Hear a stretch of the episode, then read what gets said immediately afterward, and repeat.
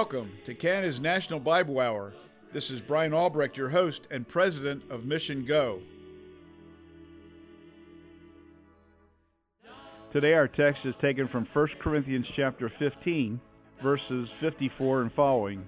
So when this corruptible shall have put on incorruption, and this mortal shall have put on immortality, then shall be brought to pass the saying that is written, Death is swallowed up in victory.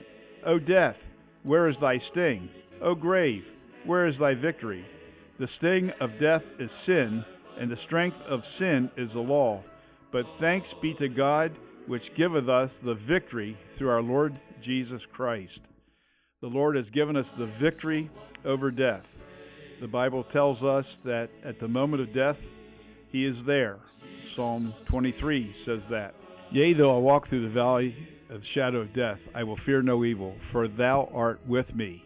Thy rod and thy staff, they comfort me. What great truths these are for believers in Jesus Christ.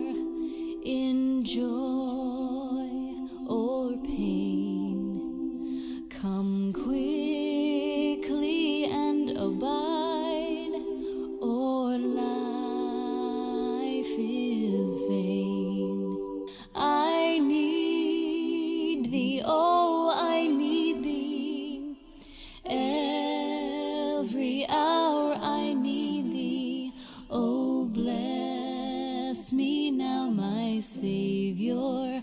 I come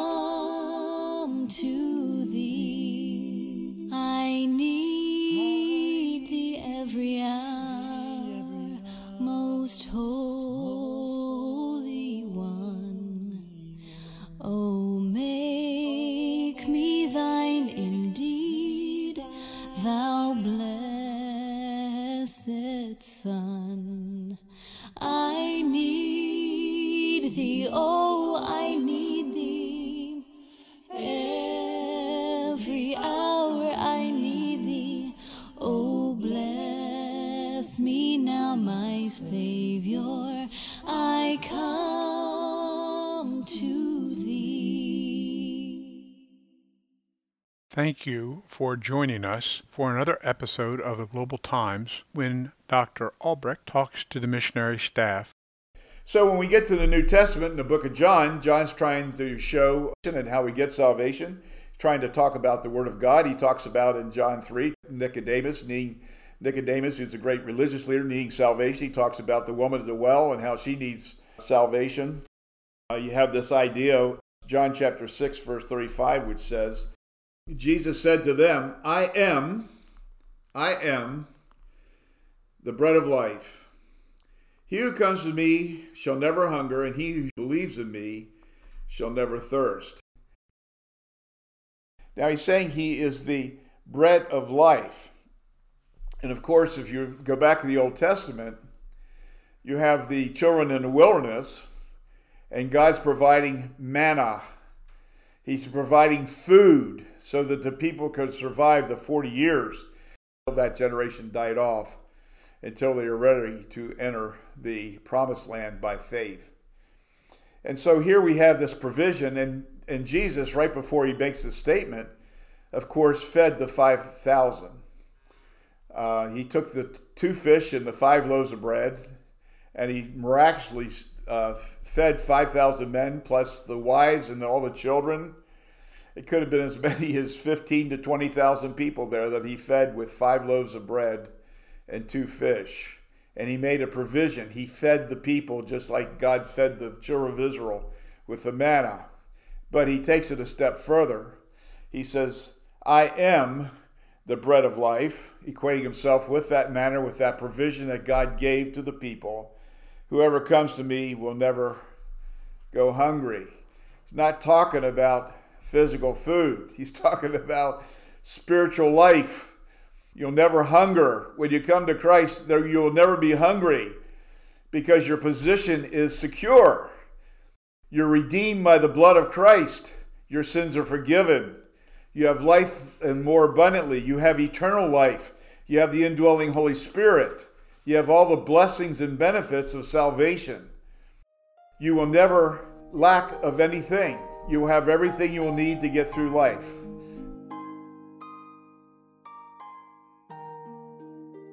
Thank you for listening to Canada's National Bible Hour. This month, we're offering a wonderful, wonderful booklet entitled 100 Prophecies Fulfilled by Jesus. This booklet is really rich in that it describes the prophecy from the Old Testament, then it gives the Old Testament reference and the verse, and then it gives the New Testament fulfillment that Jesus did during his ministry. And so it's just a wonderful companion to your Bible study as you see the wonderful fulfillments of all the prophecies of the Old Testament. There are a hundred of them listed here. It's a wonderful opportunity to see how God has used men and women over the years to prophesy about the coming Messiah, and those prophecies have been accurately and literally fulfilled in the New Testament. And it really lets you see how God has preserved His Word over all these years. And we know if all the prophecies of Jesus coming and His first advent are true, we know that the prophecies for the second advent, which are many, many more, will also be fulfilled literally, just like the first hundred were fulfilled. So to get your copy, you can write to Canada's National Bible Hour, Box 1210, St. Catharines, Ontario, L2R 7A7 or in the United States at Box 2010, Buffalo, New York 14231, and just say 100 prophecies and we'll be sure to forward your copy ASAP. Thank you.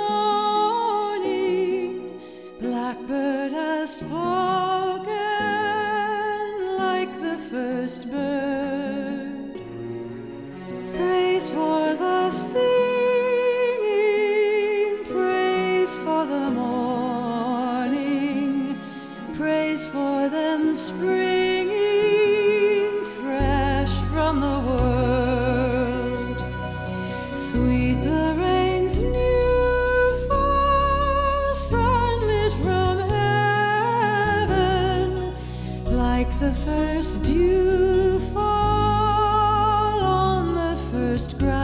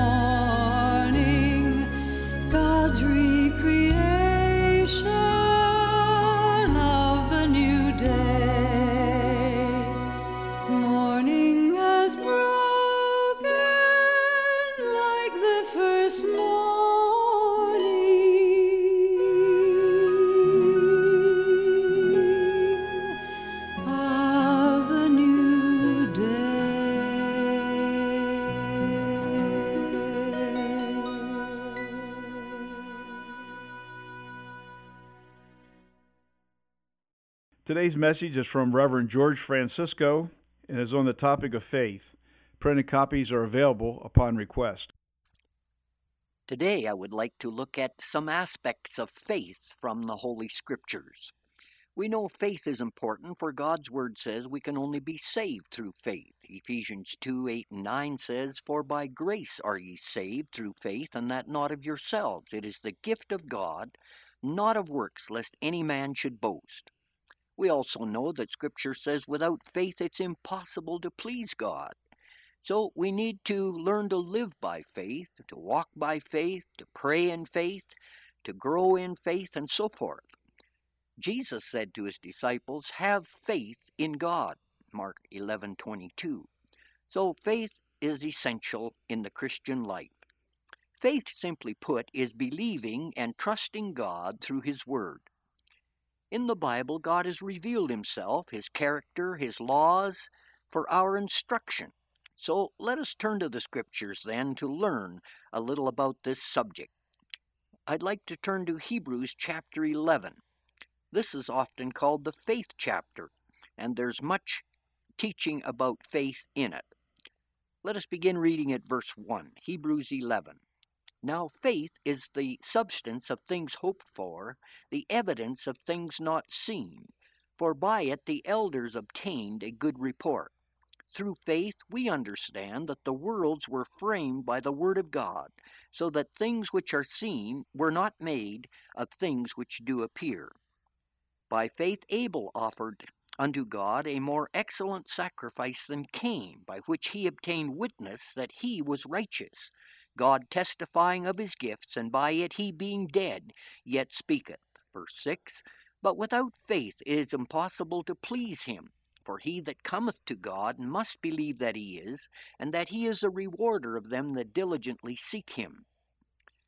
Then the chapter goes on to name the great people of faith who did exceptional things for God, such as Noah and Abraham or Moses. And then later in the chapter, it speaks of those who remain committed to God in spite of deep adversity. There's much to look at here, but I'd like to turn to the opening verses uh, briefly to set the stage for our study today. First, we see faith described. Verse 1 says, Now faith is the substance of things hoped for, the evidence of things not seen.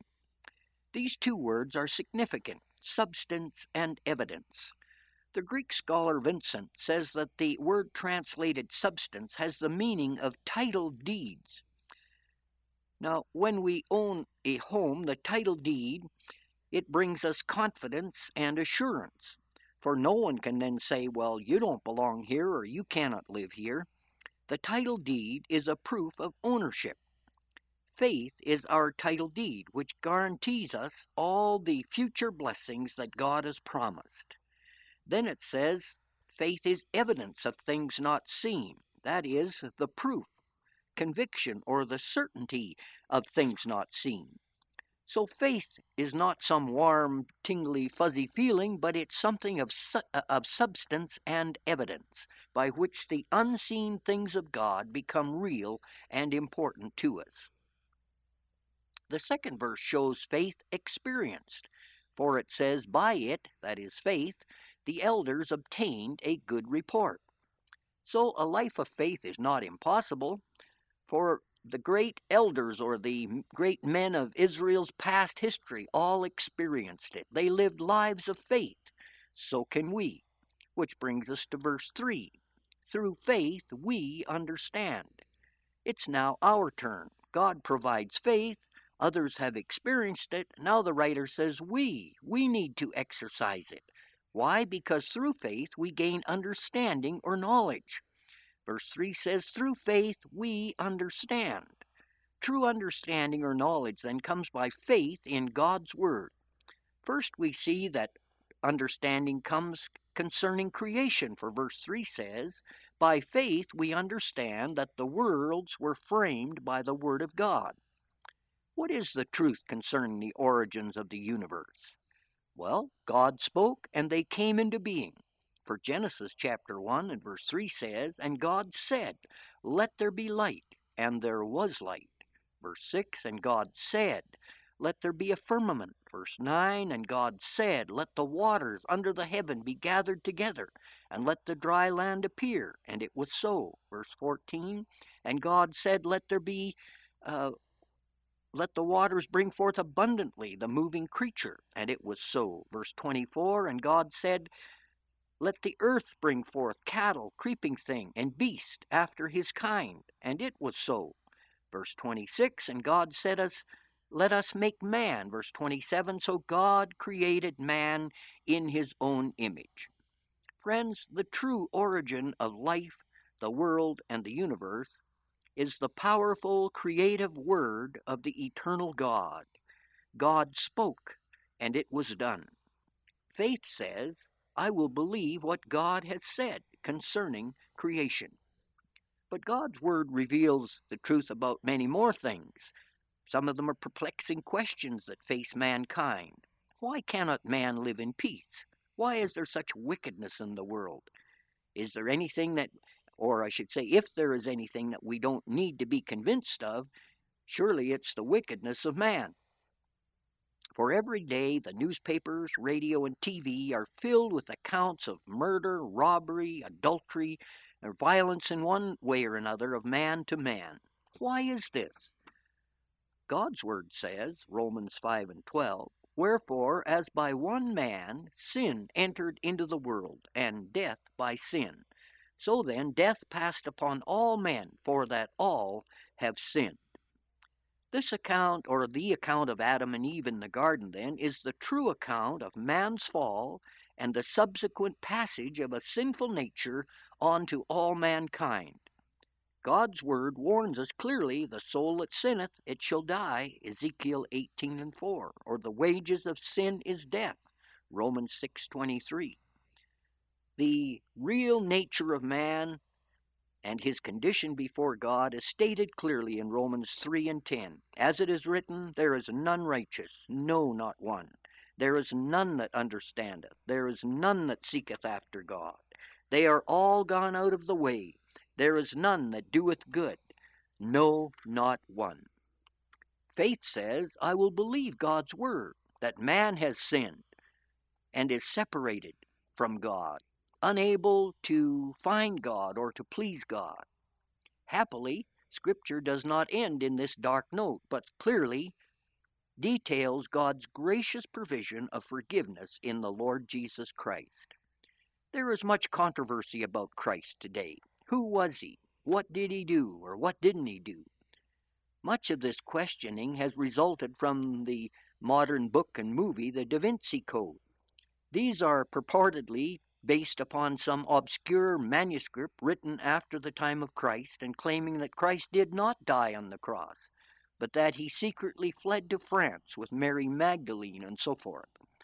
The question is why anyone would believe some obscure manuscripts that obviously were rejected as legitimate by the traditional church, rather than believe those who were eyewitnesses of the Lord Jesus and who wrote about him at the time. God says the scriptures are his holy word. So let God be true and every man a liar.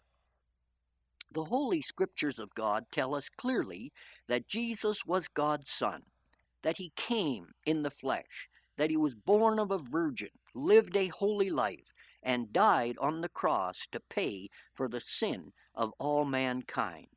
The Apostle Peter, a disciple of Jesus, said, Christ bare our sins in his own body on the tree, that we, being dead to sins, might live unto righteousness, by whose stripes ye were healed.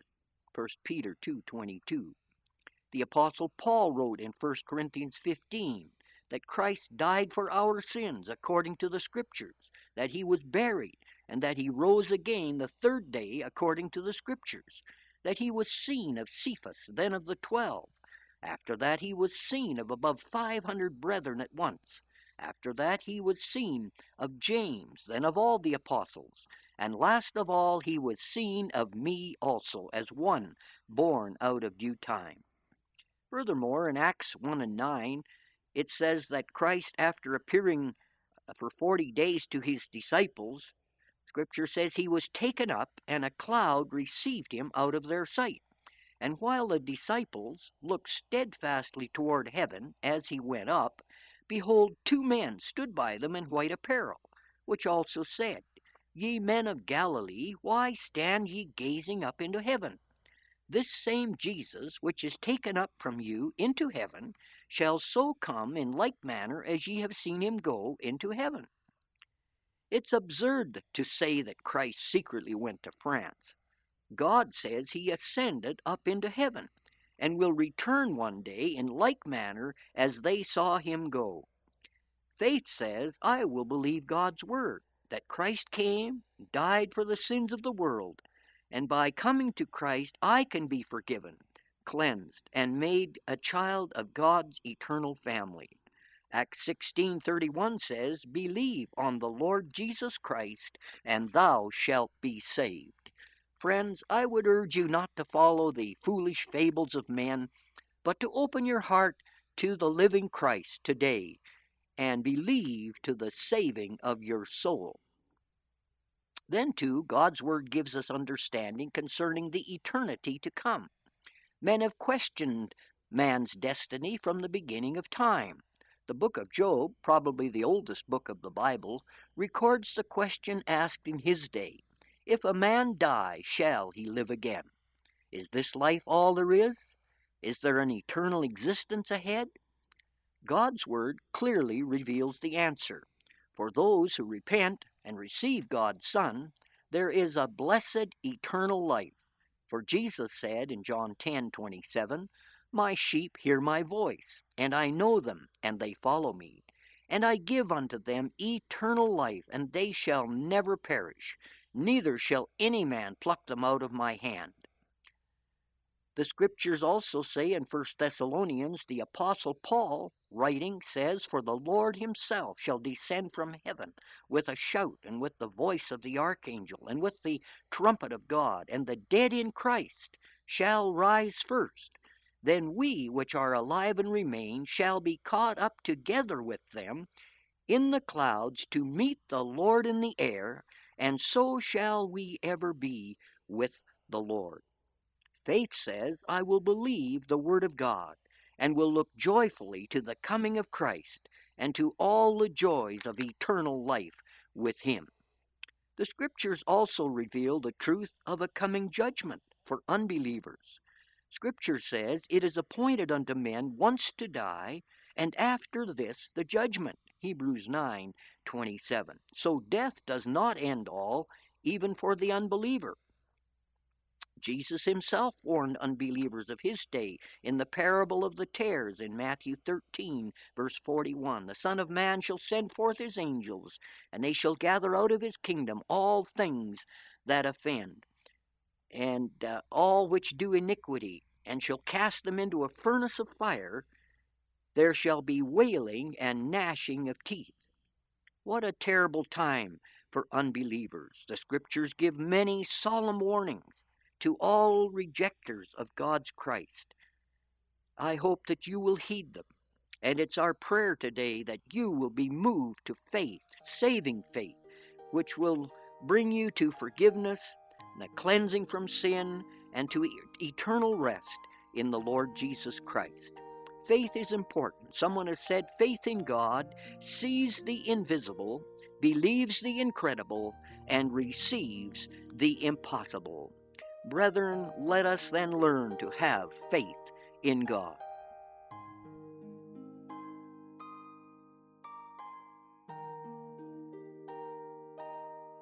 I trust the message you just heard will be meaningful to you throughout this next week and you can apply it to your own life. The Bible says, For God so loved the world that he gave a gift. He gave his only begotten Son. Whosoever believes in him shall not perish, but have eternal life. God's a holy God, a righteous God, and can't be in the presence of sin. And so there had to be an appeasement to appease the justice of God. And the Lord Jesus is the one who did that for you, and He did that for me. He died there in your place because you and I and the whole world, for the Bible says all have sinned and come short of the glory of God. We've all done bad things, things that we're ashamed of, things that we shouldn't have done, that we know we were wrong. And so, because of those things, we need to have a Savior, and Jesus is a Savior. He gives you the Holy Spirit, He's with you all the time. He guides and directs the thoughts and intents of your heart and helps you to live a better life.